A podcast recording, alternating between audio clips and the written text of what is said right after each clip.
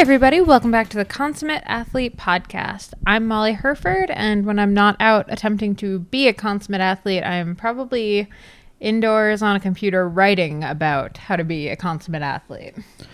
And I'm Peter Glassford. I'm a registered kinesiologist and an endurance coach. I work mostly with uh, master's age or adult clients who are trying to do crazy things with busy schedules.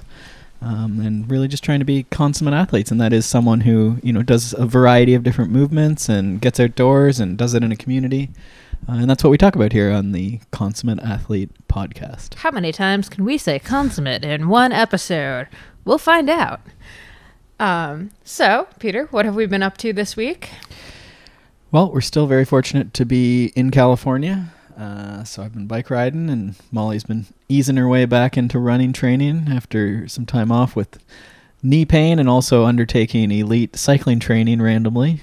I mean, why wouldn't you, right? I guess the opportunity presented itself, and I guess was timely with your injury, so mm. you were able to mix that in. Yeah, I have to actually add a shout out as far as we we've been trying to do a, a one thing we're into this week uh, on every episode.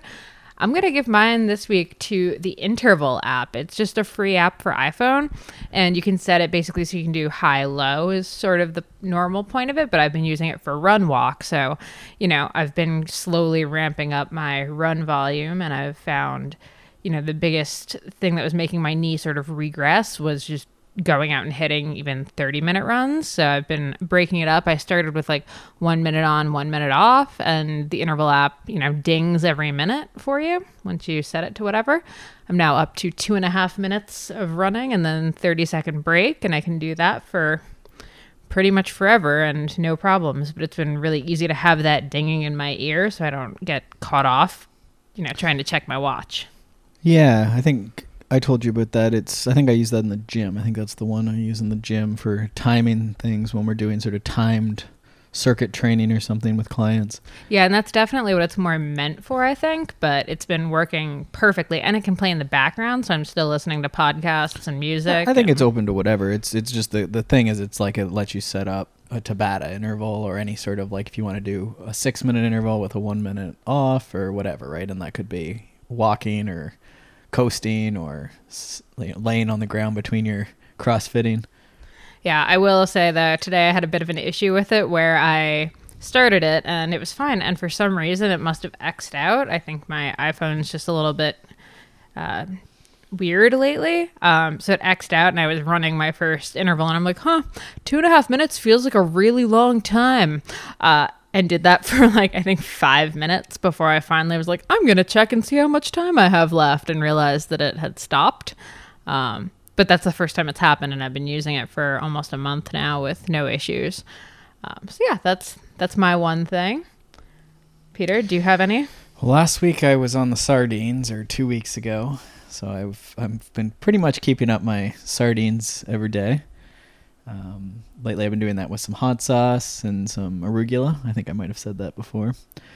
I don't know if I have a, a new thing. I've been I've been getting a lot of clients to, to go and walk. It's been sort of really miserable at home in the general Toronto area, greater Toronto area. That's definitely your one thing. That's all you've been talking about lately. Yeah, so we've been like seeing what the heart rate response is. And, you know, I have a range of clients. Like I say, some folks are sort of getting, are, are newer to endurance sports, some are very endurance trained. Um, so it's just interesting. I'm just sort of collecting data on just, you know, what is that heart rate response on flat walking? And I don't know if there's any huge conclusions, but I think, you know, some of the heart rates are higher. And, and so that might mean that walking is actually, you know, a, a training method that we could use fairly easily with some of these folks who are just getting into training, right? That cardiovascular load is actually significant enough, right? So, yeah.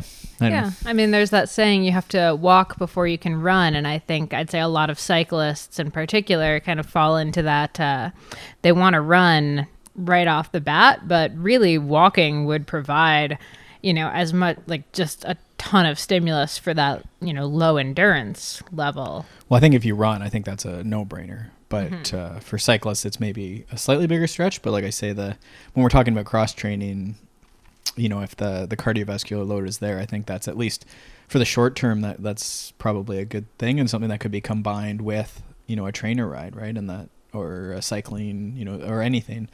Um, to just get a little longer workout without it being quite so miserable, right? You can walk with your family, or we've talked about that lots, and that's sort of the base of our consummate athlete lifestyle, I guess. Yeah, definitely. Um, speaking of people living the consummate athlete lifestyle, let's get into today's guest, uh, James Slauson, who is a this is actually the first time we're doing something like this on the show. So please let us know, you know, what you think about it. Hit us up on Twitter or Instagram or, you know, through the contact page on our site. But we actually wanted to talk to someone who is sort of embodying the real life consummate athlete thing. You know, someone who's not a former elite racer or, you know, current elite racer you know, has no aspirations of going pro in a certain category at some point, just really loves the idea of, you know, staying active, staying healthy, getting out on adventures. Yeah, I think this is sort of like, you know, on different TV shows and stuff, they'll say, oh, we will take a look, you know, at the end of the show, they often do it. We'll take a look at what the listeners are up to or, or whatever. And so today we have James Slauson, who is actually a doctor. So I say it to him at the end, and I think he's actually quite qualified to be on the show just as a, a legitimate guest, but he's had the idea of sort of having listeners and was game for it. So him and I have a, a really interesting conversation, one that I, I really enjoyed. And again, as a doctor and someone who's got a fair bit of experience in different sports, we had, you know, I, I think came away with a really good conversation. Yeah. So again, let us know what you think of this episode. And I mean, if you or someone you know seems like they would be a great fit, maybe hit us up again on the consummateathlete.com contact page. Um, yeah, and without further ado, let's dive into this episode. Enjoy. A year or two before I started listening to you all, you know, I wanted, I, I became more of the consummate athlete and all around lifting, yoga, running, and less cycling. I'm just more interested in my long term health and longevity and, you know, physical and emotional fitness. So well, why don't you jump in? I mean, um, this is all good so far, but tell us a bit. You know, you're a physician and stuff. What what changed there? You know, like you say, two or three years ago. Why you know you were a lifelong cyclist, but why start looking at running or these other aspects of health? Well, you know, I'd always run and I'd always kind of enjoyed it. Once you really get into hardcore road cycling, you know, there is that kind of elite attitude with road cyclists, and boy, they really look down on runners and triathletes, and and uh, and so I would, I would always run in the wintertime for variety and a little endurance and things like that. But um, I just I got away from running just because I wanted to maximize my cycling performance, and it was all about don't do anything you know that could compromise your cycling. So that's that's why I got away from running. I would pick it up in the winter and and it would be nice. And then I just uh, started enjoying it a little more. And I, these people that are doing these streaks, a boss that I currently have, he's been running a mile a day for 10 years. And my wife was doing it for a while until she broke her leg, and now she walks every day.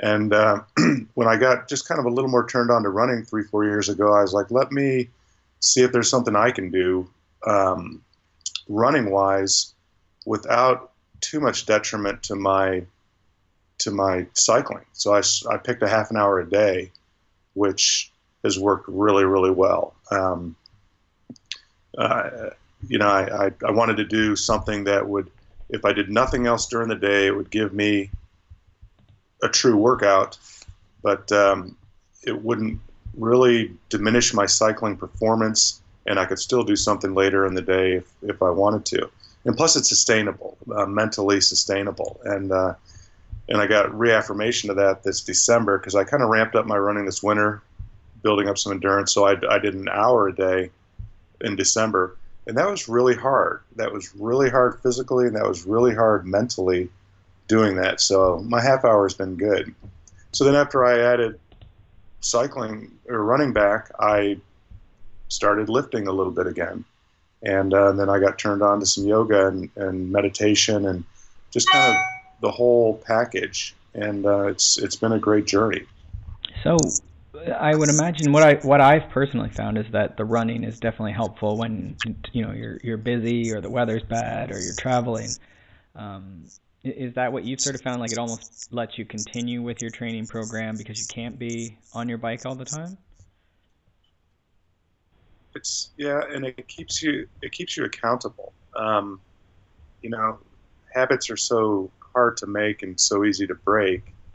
And if you run every day, you're obviously active every day, and so that just kind of keeps you in that athlete mindset. But yeah, we we travel a lot. I'm a ER physician, so I've kind of set my life up where I only work a certain shift. I work night shifts, and I work for two weeks a month, and so we're off for two weeks a month, and we drive around everywhere, and um, and so I, I run at different times of day. If we're driving, I may get out and run before midnight um, somewhere. It just having that having that um, ability to to jump around and and pick different times makes running easier. You know, you can't really cycle for 30 minutes a day in different environments and getting ready and, and all that. Yeah, especially when you're on the road um, and or at night, I guess too. Um, so I'm wondering, where do you find the time then to ride? Like, is that you're riding mostly then when you're not on those two weeks on? Well, I do schedule. You know, I, I make sure that I I kind of put my loose workout plan on my calendar, and uh, generally I will work all night and I'll run 30 minutes in the morning and then I usually get up a couple hours before work and I'll and I'll ride or I'll lift. when I'm off, I obviously I ride a little more, but uh, you know I, I generally try to do two things in one day. Really like that. Yeah, the frequency thing is I think an underutilized aspect of fitness. Yeah, and and I've been careful and I, you know, listen to my body. Um, I think you all use the HRV for training app, and I've been using that for several years, and I pay attention to that. And uh, some days I, I, really try to listen to my body. Um, that's the hard part, right? Because your mind is always telling you 12 good reasons not to go for a run or for a ride, all of which are legitimate, and you could easily go to sleep and sleep well. Um, but your body, that's the one that really gives you the signals that that say whether you should do it or not. That's the challenge, knowing which is which is right. Have you found with the HRV for training, like, do you modify if you get sort of a red day where you maybe walk or do yoga instead of, you know, hit a high intensity? Like, have you sort of started tweaking things that way with it, or, or how, what have you found with the HRV app? Well, I, I will, you know, I, I run every day and I use an app while I'm running called Zombies Run and it's an interesting app that gives a story of a zombies apocalypse, and it's in season eight. Um, and there's a feature where you can turn chases on. You can be chased by zombies. So I think Molly is going to be terrified, but also love this. So this is good. And and so oh, this is fantastic. This actually I I forgotten that Zombies Run is is one of the reasons I really got back into running also. Uh, we could expound on that in a second. But uh, so anyway, so you can turn chases on, and you, you, get like random. I think it's a you can you can select it, but I've got it selected to two to three chases per 30 minutes, and they're random during the run, and it's a it's about a 30 second sprint where if you increase your speed, say 20 percent, you elude the zombies, and if you don't increase your speed, they, they catch you, or you have to drop an item and they you get evaded. So, so on days that um, that my HRV is low and I'm not doing good, I turn the chases off. So I modify that a little bit. You know, if I've got a hard ride planned or a group ride, I'll sit in more. You know, so I, I definitely will try to listen to that because I think, you know, as a physician, I will tell you that HRV for training, um, heart rate variability is the single most important thing that everybody should do, and it's free essentially. And I think, especially in the way they've done it, where it's you're also doing some of the subjective measures, right? That I think are also well supported. Things like the motivation and sleep and um, soreness, things like that. Absolutely, and there's other platforms. There's Elite HRV, and and then there's just some HRV apps that you can just look at your HRV. but the guy that's doing HRV for training, I think, did you guys interview Marco Altini? Yeah, we've had him on twice actually. Yeah, and uh, I've done a bit of work with him, and I'm playing around with the pro software now for them as well. Yeah, and he is. I mean, his his research is first class. His you know algorithms and and the way it's it's not just oh your HRV is this today you should run or that to, you know so yeah it's it's massaged very well and it's really really useful. Awesome. Um, so then we have night shift. And then I see you you sort of sent me a bunch of stuff here, and I'm sort of working through it. Uh, tell me a bit about you know the food bit. We've talked a bit about sleep and the importance of sort of rest, and you know you're mixing up your exercises. So you definitely qualify as a consummate athlete. Um, what are you doing food wise? Well, you know, I, I've always kind of, you know, as a physician and someone who's interested in health, I've always tried to eat well and kind of gone with the trends of what what's being promoted as the most healthful eating at the time. Um, so probably eight years or so, I, I started eating eating vegetarian um, because that's really, you know, if if you if you chose a population and said you can only have one diet, you know, and we want to maximize the health of the population, it's vegetarian, and and I can I think I can defend that. Um, so I said I'm going to do vegetarian. You know, people that are in vegetarian pockets of the world don't get heart disease and they live longer. There's a lot of the blue zones are vegetarian. So I did that, and that was fine. I, I enjoyed it. As a typical vegetarian, I probably ate a little too much sweets and processed sugars because that's the challenge, right? Is is being a good vegetarian. Uh, but we're we're pretty good about it.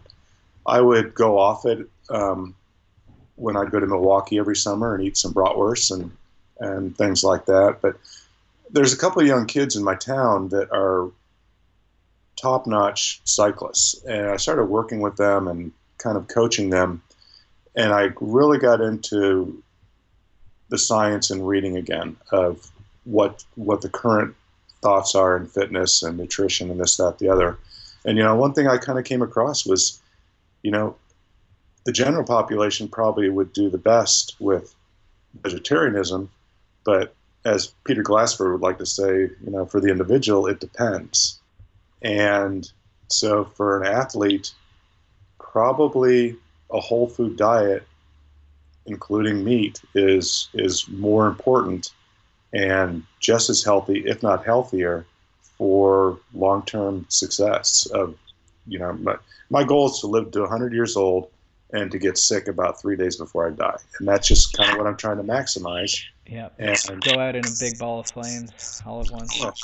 and and so you know I don't I don't mind being wrong about things and changing what I do. I'm not going to stick to to what I do because you know uh, because of stubbornness. So I just went back to eating a whole diet and meat, and that's how that that journey went. I love it. Yeah, and there's definitely crossover, right? There's Molly. I'll be the first one to say that she was basically like an Oreo and uh, like vegetarian pizza type vegan, and got quite sick doing that in triathlon.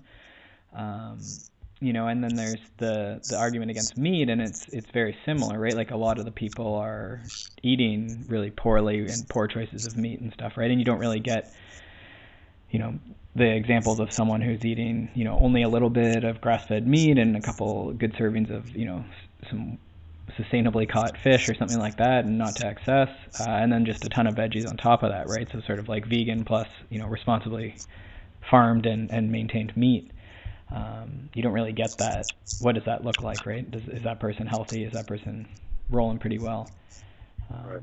and, and you're right there's probably variation between people too right there's the people that maybe would be better with the vegetarian diet and people that would be better perhaps even just with like the full out all meat diet maybe Yeah, I think of meat like I think of alcohol.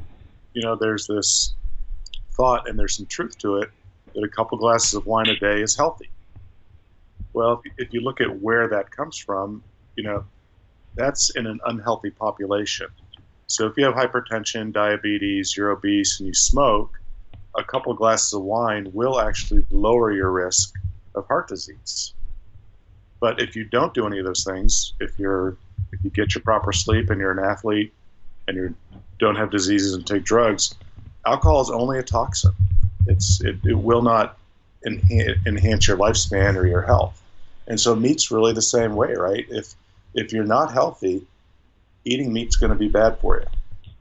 But yeah. if you are a healthy person, it's going to be good for you because it's what sustains your health. So if that makes sense. I think that's a great insight, right? And that's even with training, um, which is I guess more in my wheelhouse. The you, you see the same thing, right? People want to argue uh, sweet spot versus polarized was the 2018 big debate, uh, and it, and it just is so much depends on what type of person and engine you've already built, right, and what you'll benefit from. So I think that's a, a, really good insight that the the nutrition that you need right now is going to evolve based on what you've done, um, and just the environment you're in, right? Exactly right. You know, you just slowly build on your on your platform, on your foundation that you, and then you don't make dramatic changes. That's that's the key. Is is and that's what I've been excited about. Is you know re you know I, like Molly's book on nutrition is fantastic I think because uh, nutrition research is terrible and it has to be terrible because it's just difficult to do um, so if you're an athlete that's looking for nutrition tips you should read a book like Molly's because she's interviewed athletes so it's like what is working what are athletes actually eating and not not what the science in the lab says or what people recall that they're eating in a survey. And so, you know, reading the books, um, the endurance diet, you know, what are what are all the athletes around the world doing, and then saying, okay, well, what am I eating? And then rather than changing what I'm eating today to exactly what everybody else is eating tomorrow, it's like, well, let's just add a little of this, subtract a little of that, see if I like that, see if I don't. You know, making the small changes and, and, and of all of your training, right? All of your life. And so the eating's just an example of that. Yeah, yeah. I, I always say like it's you're not at zero percent whatever you're doing, right? So don't don't like wipe it all out and start again. You may as well do you know whatever you're doing, and then okay, I'm going to try having sardines every day at lunch, which is what I'm doing th- at the moment, um, and, and just see what's what's the difference, right? um, taking alcohol out for a week and seeing what's the difference, right? Um, it's it's watch your heart rate variability and, and like yeah. that too. While you do that, I mean, you can. I, am really into quantification. That's that's the biggest reason I love Strava is just because I've been quantifying what I've been doing for ten years, and uh, you know, I do, my fitness pal and I can quantify everything. Right. Um, for some people, that may be a little too obsessive. You know, for me, it works, and it's and it works for me. Um, so. So we've talked nutrition. We've talked a bit about training. Um, you had another quote here. I'm just trying to find it about the game of life. Do you recall that that quote? Yes. Oh, are we getting into my life philosophies, or, or some people might call dadisms? I sure. yeah, I mean, I'm all for like uh, old guy jokes here, so, uh, so I think that covers though. You know, it gets sort of the mental side of it too, and sort of how you look at things. Yeah, I've got a lot of, uh, you know, I work with a lot of just super bright young people, um, nurses, technicians, clerks. People in the medical field are just bright. It's a pleasure to work with, you know. But they're all 30 years younger than me. And, uh, and we work nights, and sometimes it's really busy and we're real close, and sometimes it's not so busy, so we chat. And I try to give I try to give people that want insider advice some insight. I try not to force stuff, but but I'll say things now and then that uh, they'll be interested in. So we'll talk. So they've got a list of, of my life rules, and and one of them is uh, you know most games. The, the way to win most games is to never play. You know, like okay, the prison system is horrible in the U.S. Well, don't enter the prison system. Um, you know, just things like that. Uh, um, but but you have to play the game of life, right? There, we're alive, and we're only going to be alive for so long, and we're only going to have one carcass to carry us through it. So, so that's the game of life that that's the game you got to play, and that's where just maximizing your health and fitness uh, is so important to me, and, and what I stress to people that want to hear about it. Yeah, and I think that fits with that no dramatic changes either, right? Like it's it's just sort of you're trying to get one more point, I guess if we're gamifying it, right? Each each day or each week we're just trying to get a little bit better, knowing in the back that you're not really done. I guess you're done at some point, but um, you're not winning at any point, right? Right. Right. You won't know what, until the final analysis. But you get signals. You know, um, we were we were laughing last night at work because we often will see patients from the emergency department at restaurants or, or at our local grocery stores. It's a little uncomfortable, a little weird. And I just kind of had this epiphany when I was at the gym the other night. And I looked around and I said, you know something? We will never see our patients at the gym, will we? It's kind of a safe space. So, um, so that's a little signal, right? That we're doing the right things. Yeah.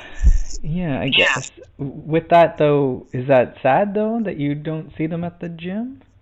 No, it's not. You know, people people will do what they do. They have choices. They have knowledge, and and uh, you know, I, I liken it to my when I did more office based stuff and primary care medicine, and and I was in the military, and these older gentlemen would say, "Well, the government got me addicted to cigarettes," and yada yada yada and I'd say, well, you know, it was 1963 that the Surgeon General came out and said tobacco and cigarettes are bad for your health. You know, you've had this knowledge for 20, 30 years, so it's a cop out to say that it's not your fault and that you don't have a choice and that you can't be doing something about it. And that's how I feel about health, nutrition, and fitness is people have the knowledge and, and they're making their own choices. So I, I don't feel bad. I, you know, I, I'm just very in the moment per- person accepts someone for who they are and and their journey is their journey i don't judge us yeah. I mean i think there's a wisdom to that right? And i think the more you can get someone advocating for themselves i guess is the way they talk about it. Um, you know certainly in the population i deal with where it's people who are trying to train for a somewhat arbitrary thing right? Ultimately it's not life and death any of it right? We're not and few of us are going for any sort of money or large winnings uh, with cycling or any other of these sports. But um, when we have an injury or an illness, right, it's a lot of people I think sometimes expect you know the doctor or, or whoever to be doing everything, and so much of it is advocating for yourself and, and doing a bit of this. You know, you're doing your HRV for training or your daily run or tweaking the diet, right? Watching my weights, and I don't get sick very often because I work out every day. I don't get injured because I work out every day and I'm doing it for a long time. I've got a good foundation. Um, going back to whether I feel a sense of sadness for the patients or anything like that, and, and I and I don't, you know, I don't want to sound too callous. You know, I do think personally I have an obligation to at least set an example. You know, and and that's always been a area of consternation is healthcare people that smoke or healthcare people that now are very obese because obesity is so rampant, you know. So I think I have an obligation. You can tell if someone's fit when they walk in the room.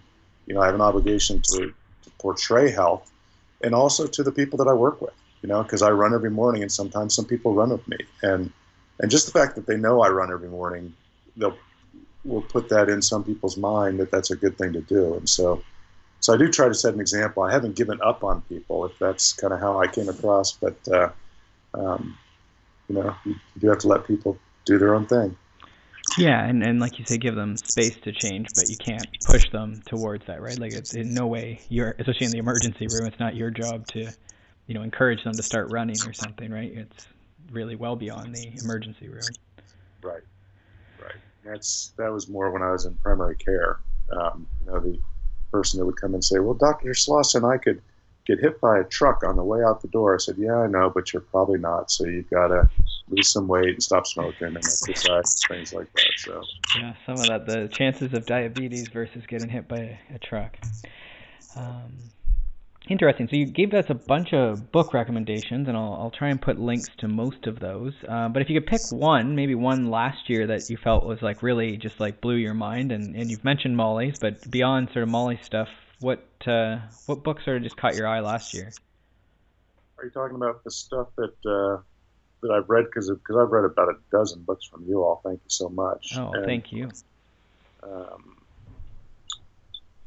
Really, any just uh, even what comes to mind first is just you know changed the way you thought about something, or really struck a chord with you. Well, probably the two most important books that uh, that I've read in the last couple of years are one that you all is the sleep book. Um, do you have the title of the sleep book there? Yep. Uh, Why We Sleep is that Why We? Sleep by Matthew Walker. Oh, there it is. Nice. Um, I think everybody should read that book. It is a uh, it's a it's a it's a good read, and it goes into this to the history of sleep, why we sleep, how we sleep differently during different ages, um, and how much sleep we should get, how we basically became the dominant species on the planet because of sleep, how sleep formulates our, you know, takes our daily learning and cements it into the hard drive and and and, and interacts it with all of the other knowledge that we've gained.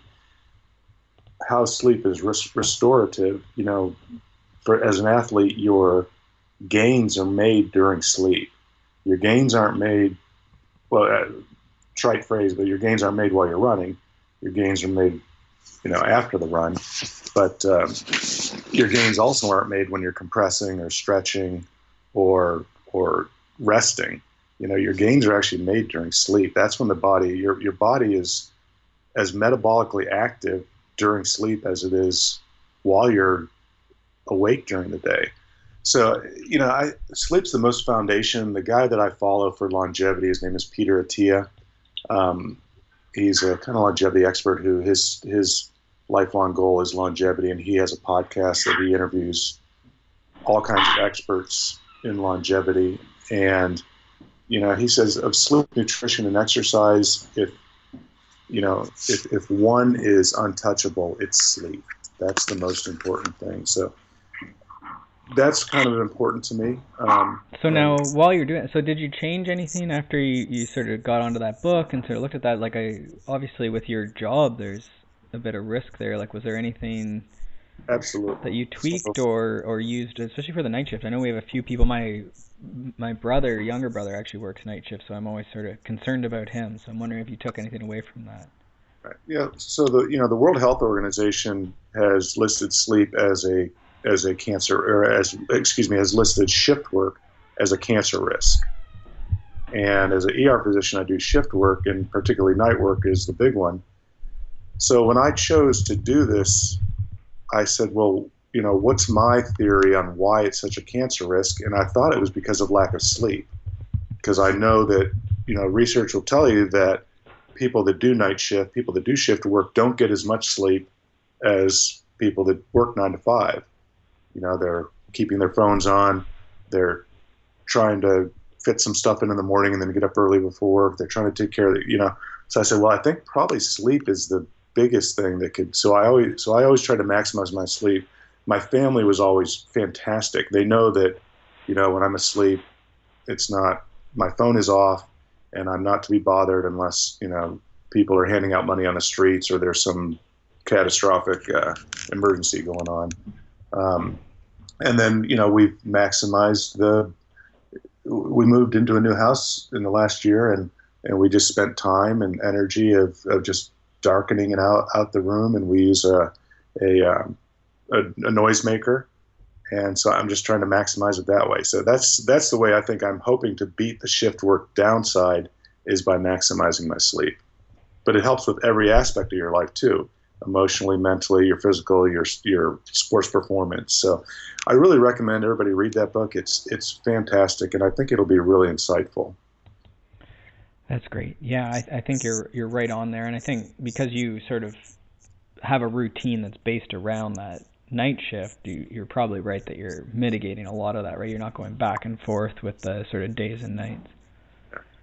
But you know, like for your brother or for anybody who's a shift worker, making sleep the priority, and then you know, just like scheduling your eight hours of sleep, and then scheduling when you're getting ready for sleep 30 minutes, and then when you're getting up, you know, make that a priority, and that's how you can pull it off. Yeah, I love that you're you got the sleep scheduled, you got the workouts scheduled in there, and then you know you're going to work and, and doing good work there. Um, so I think that's those are some high performance tips right there. Uh, was there a second book that you, you thought was sort of key last year? I really enjoyed Born to Run. Um, I hadn't read it, and and you know I started running three four years ago, and and now I read Born to Run. And as a you know as a physician scientist, you know just reading the chapters on our foot and why it's completely designed for running, and on the body anthropology of why we're completely designed to run, it's just refreshing. You know, maybe I made the right choice, and and um, and it's just so well written. But again, I think that you know we were we're supposed to sleep eight hours a night, and and I think this book lays out cogent argument that we're supposed to run probably barefoot-ish. So I even added a pair of barefoot shoes into my my uh, my shoes cycling. I cycle through my shoes uh, on a daily basis. So uh, so that was fantastic too. Yeah, but, I think that's a smart way to do it for sure. To gradually get there, right? We if we if we didn't start running when we were born, then there's probably a bit of a an on ramp for that getting back to to running maybe barefoot or running more. But take it slow. Yeah absolutely. You know, I'll run barefoot on a beach. I'll run with barefoot shoes on the streets, but I won't do it at night yet, and things like that. You know, so I'm still going slow because I don't want to end up with a big cut on my foot or a stone bruise, and then I can't run for two weeks. Yeah, yeah, or the soft tissue too. It seems like I'm, I'm always much better with them, but I still find I'm good walking and hiking and stuff with them, but uh, I, am very prone to sort of foot and ankle, calf stuff, whereas Molly tends more towards hip and knee. So, um, I, I, I that, that would you know that would argue that you should be on a barefoot platform and migrate towards it, right? That was the that's the point of the book is that that's where those injuries come from is that we've gone to uh, the cushioned shoes which that aren't natural. So, but also n equals one. Your experience is your experience, and and and if barefoot type of walking and running injures you, it injures Peter Glassford. He can't do it. Well, Peter Glassford has spent a lot of time pedaling a bicycle with narrow shoes on, unfortunately. So, or, or fortunately, I mean, but as far yeah, as my, absolutely my barefoot running, yeah. we could go on for an hour about the books, and that's just another key point. Is you know just this constant learning and adjusting. Um, you know, when I kind of became a consummate athlete several years ago, and then of course two years later, I run into your podcast, which is just serendipitous timing. Um, and I've just been reading since then, and it just made my life better. It's made me better mentally and physically, and and I still race my bike pretty good for a 55 year old guy. And I uh, just did a long mountain bike race last weekend and really enjoyed it. And that's awesome. I think that's you know the important bit we're trying to to get along to people here is you know it's not necessarily that you're not doing the sport that you, you wanted to do. In many cases, it is cycling, but uh, that there is sort of maybe an upside if you're you're you're feeling better, you're healthier, you know, you're moving better, um, you know, and maybe you're you're even training a bit more because you're able to maintain through weather or busy times or travel, right? Whereas I know a lot of clients they go away on family vacation and there's a big zero in the training log, right? Whereas if they could run, you know, they could be running every day like you do, right? Mm-hmm. And one other one other point I'd like to bring up too, um, you talked about the family vacations is is you know there's there's the thought of genetics determining our health and that things run in families. And you know recently we've felt wait a minute maybe that's not quite so prevalent. Maybe it's just that families do what families do. So if you grew up doing barbecues and beer and things on the weekends and watching TV and sitting around at night, that's what you're going to do, and that's what your kids are going to do with you. Maybe that's why the health is not good. Where if you grew up in a family that went skiing in the winter and hiking in the summer and and went on vacation and ran on the beach and things like that, you're probably going to model that behavior, and your kids are going to do that. So that's just another important tip, I think. Yeah, I think that gets in under sort of epigenetics too, right? You might have sort of a prevalency to something, but if your environment then sort of is such that you've mitigated, you know, say diabetes risk with being active throughout your youth and, and with your, your parents or whatever, right? Then you're maybe not as prevalent or don't end up with it. Absolutely huge. You're exactly right. Hmm. Well, that's interesting. I, I really enjoyed talking to you. There's so much stuff there. Um, and, and yeah, I'm just so psyched that you were that excited. You've, you suggested that maybe come on and, and chat with us. And uh, yeah, we're just, Molly and I both really appreciate your listening and, and following along with the stuff and support. Yeah, it's, it's a privilege. And, uh, you know, you guys have been inter- interviewing the Blue Zone athletes, and I hope maybe just inter- interviewing an average athlete is is helpful to you and your audience. So I was I hope so. Yeah, well, we'll see what people think, but I think there's a lot of good takeaways there, and I think it is useful to see, you know, non-pros or, or non, um, you know, someone who's sort of going after, you know, full-time training, right? I think sometimes seeing someone who's working pretty hard at their job, um, you know, and, and how they, they do this. That's fantastic. So thank you. Thanks so much for tuning into the Consummate Athlete podcast. Uh, you can check out my stuff over at theoutdooredit.com or by following me on Instagram and Twitter at Molly J. Hurford. And you can check out Peter's coaching, training plans, blogs, all that fun stuff over at smartathlete.ca or by following him on Twitter and Instagram at Peter Glassford.